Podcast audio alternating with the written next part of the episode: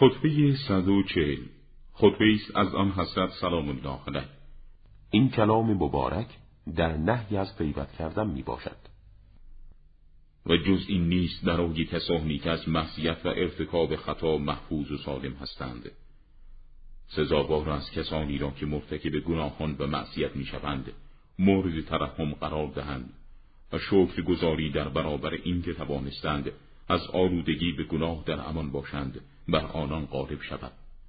و مانع عیب جویی و عیب گویی از مبتلایان به گناه گردد.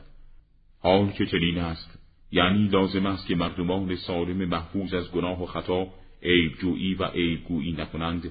پس به طریق اولا نباید کسانی که خود مبتلا و آلوده به عیوب هستند انحرافات و گناهان دیگران را افشا کنند و بازگو نمایند.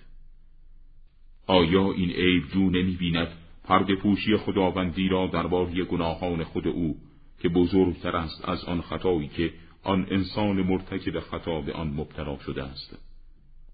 آن عیب گیر چگونه آن گرفتار را سرزنش می کند در صورتی که خود او نیز همانند آن معصیت را مرتکب شده است؟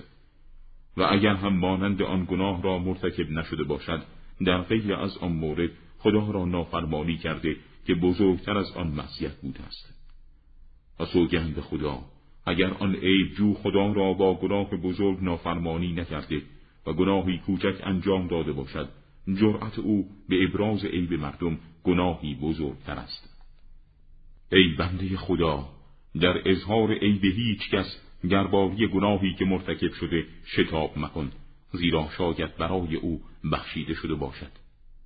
و برای خود درباره معصیت کوچک احساس امان مکن شاید برای همان معصیت کوچک معذب خواهی شد.